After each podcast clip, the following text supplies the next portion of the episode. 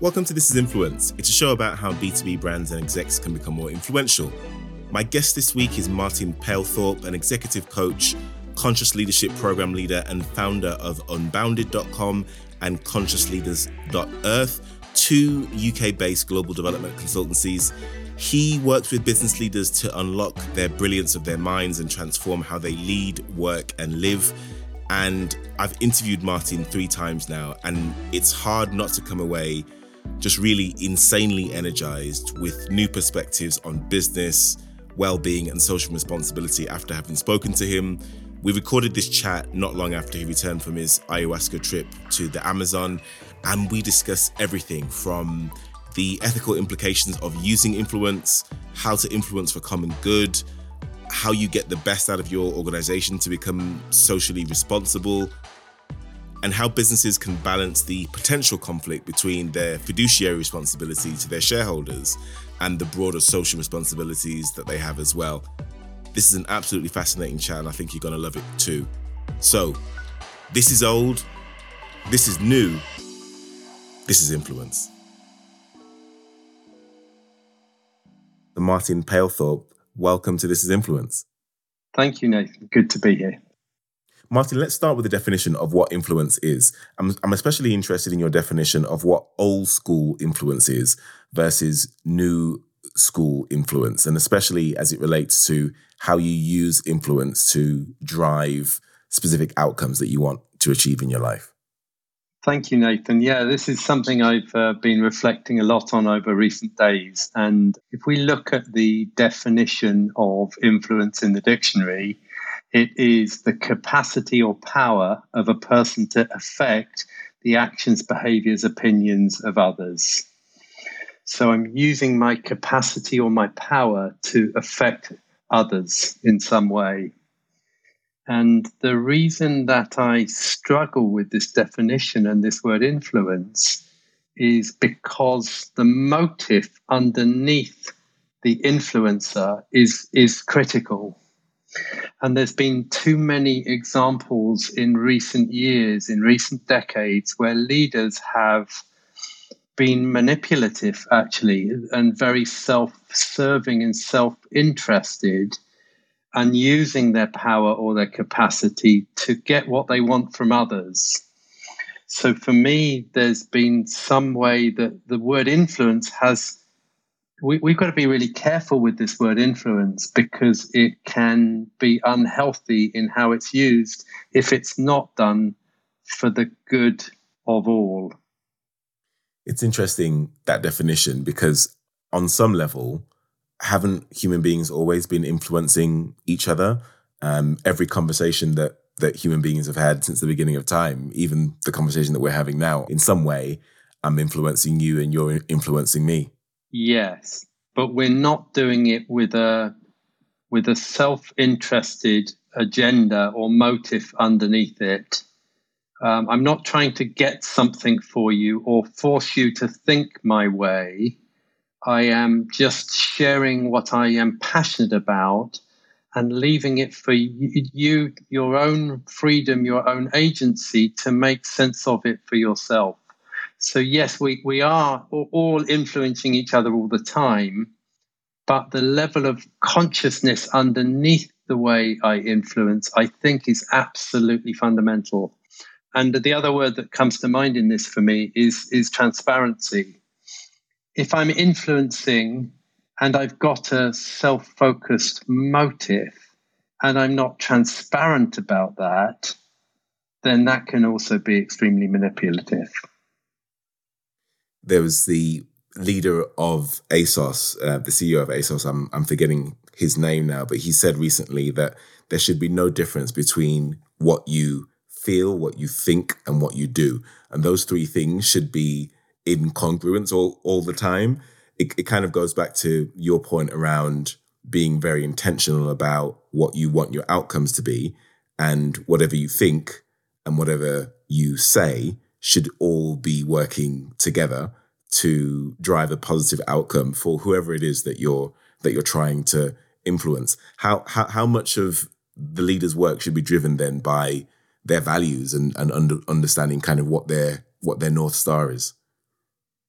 Well, I think that's what it's all about in today's world. I think leaders have always been led by values, but I think the the values that we lived back in the 90s uh, that, or that era, the values were self interest, greed, growth for growth's sake, um, competition, etc., etc. And the values that um, through what's through everything that's happened in recent decades and also through the internet and social media which has made things more transparent we can no longer lead with those values. We are being called to lead with values that are more about service to the common good more about openness integrity transparency responsibility.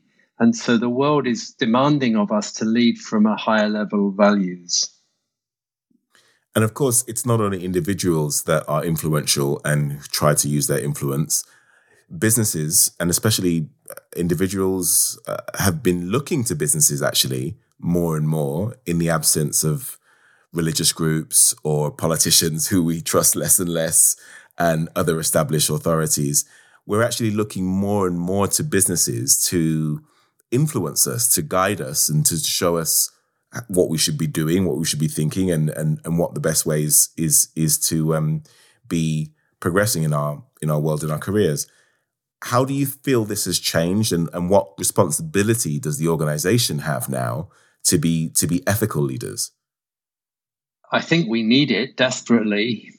Whether businesses uh, and specifically the business leaders of the businesses step up and lead in a more ethical way is going to vary according to the different organizations. Um, but I, I, think there's a huge amount of this w- which which comes down to trust. I am influenceable if I trust the person or the organization that is influencing me. I think there's because of what's happened over recent decades, personally, I feel there's less trust that we're giving, extending to organizations and to leaders. We're more likely to question and inquire what's being said. So I think the responsibility of business leaders, and in fact, leaders of all organizations, is to use their tr- develop trust through transparency and integrity. And, and when, when an organization is trusted, then it can influence. Talk a little bit about what the components or dimensions of, of trust are. Um, it, it feels one of those sort of ethereal things I think all of us know when we trust someone. Um, we're more likely to believe them, to be influenced by them. What are the parameters through which businesses build trust? How do you how do you grow and develop and build trust as, as an organization? as it can be so ethereal and and can vanish pretty quickly if, if, if you don't treat it well. Yes. Uh, well, I'm thinking of the, there's a book called The Speed of Trust by Stephen Covey Jr., and really he just talks about four elements of trust. Level number one is integrity.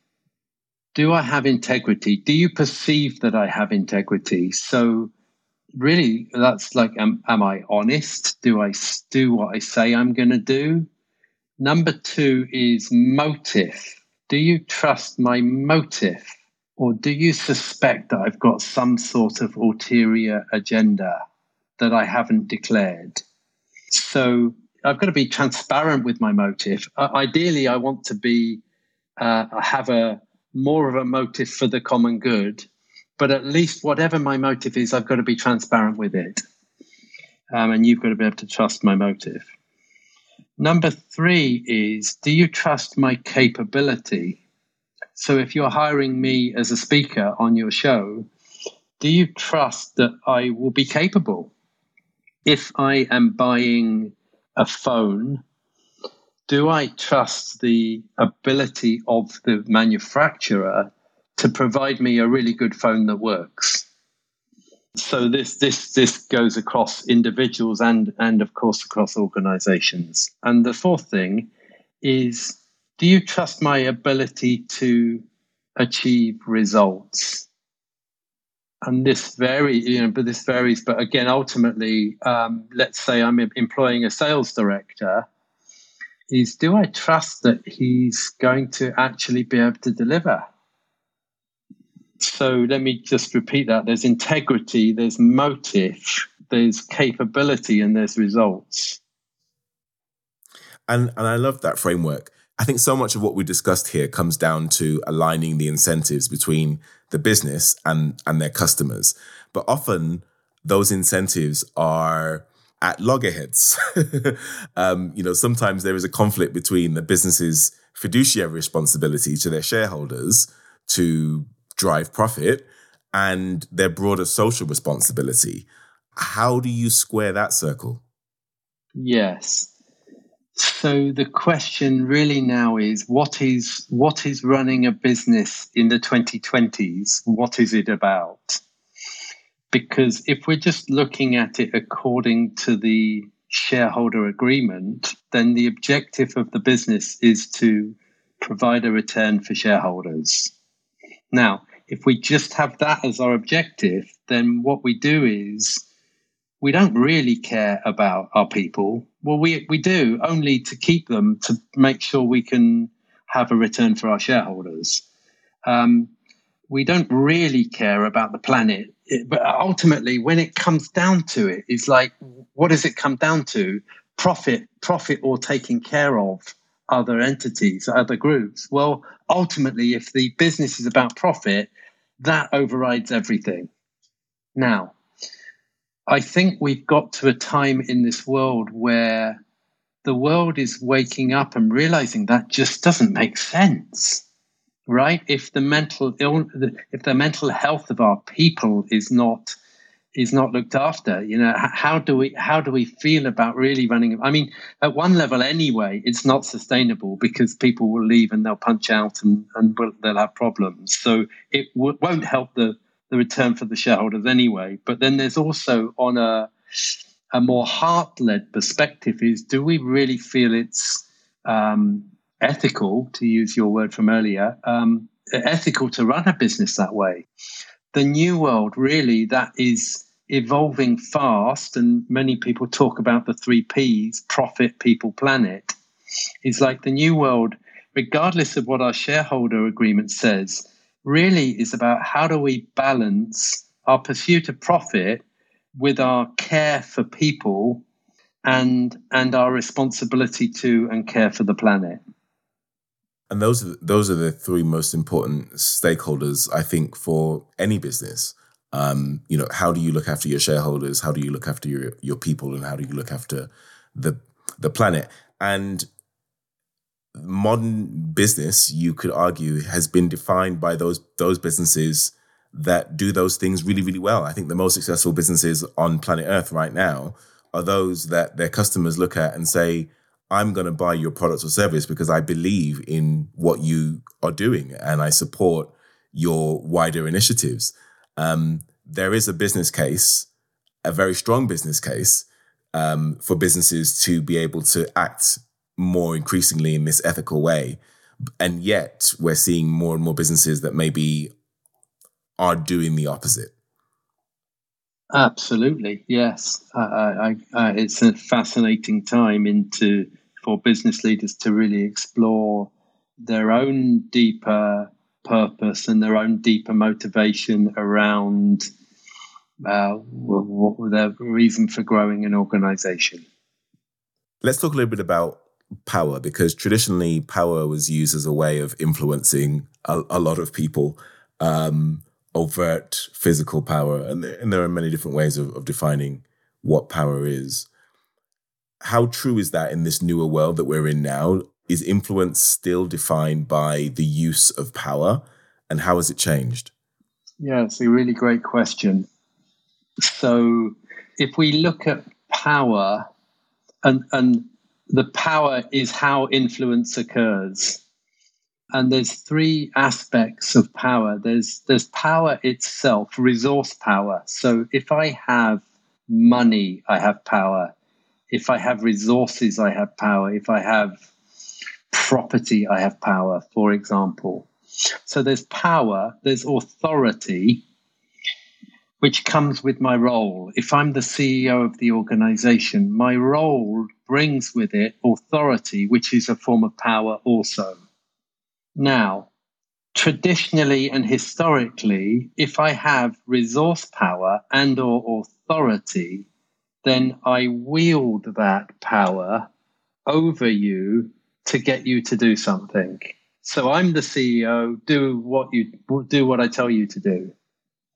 And those have traditionally been used in you, you might be familiar with the parent child terminology, right? In a parent child kind of way. I'm the dad. Do as I say. Do as I say. Yeah. You know, look, you're five years old. I know best. Yeah. Do what I tell you to. Hold my hand. Yeah, or whatever it is. Yeah, eat, mm. eat your greens. Eat, eat your vegetables. Yeah. Yeah. Okay. So the third element of power is status. And status is built and grows through our interactions. So status is the key element that comes from if if I build trust with you, if I'm a if I'm a man of integrity and you're I've got transparent motives and my motives actually you believe are are very focused on doing some good in the world and you think I'm capable, you trust me and so you elevate my status, the status of who I am. So you leave this call and you say, "Oh wow, you know, you might even talk about me somewhere and you say, wow, Martin's really good. Mm. Mm. So my my status gets elevated. And as my status gets elevated, which which occurs, you're you're elevating. I've, I've got my self status, which is I'm comfortable with myself and I believe in myself. And then how I convey myself to you, my status arises during the conversation. So I could have met you for the first time, and to start off with, my status is low. But then we get talking, and you go, Oh, wow, this is interesting. And my status rises. So my ability to influence you because of the status rising is the most critical aspect of power in today's world because we don't we don't want authority anymore. I mean, look at the authorities of the Iranian government or the Saudi government. They're wielding, we're wielding their power and, and, and they're using authority and, and it doesn't work.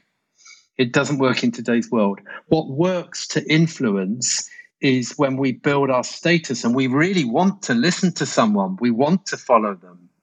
You know, we want to buy from Patagonia because we're we've we've got they've they've created a high status for themselves in my mind, so I am influenced by what they have to say.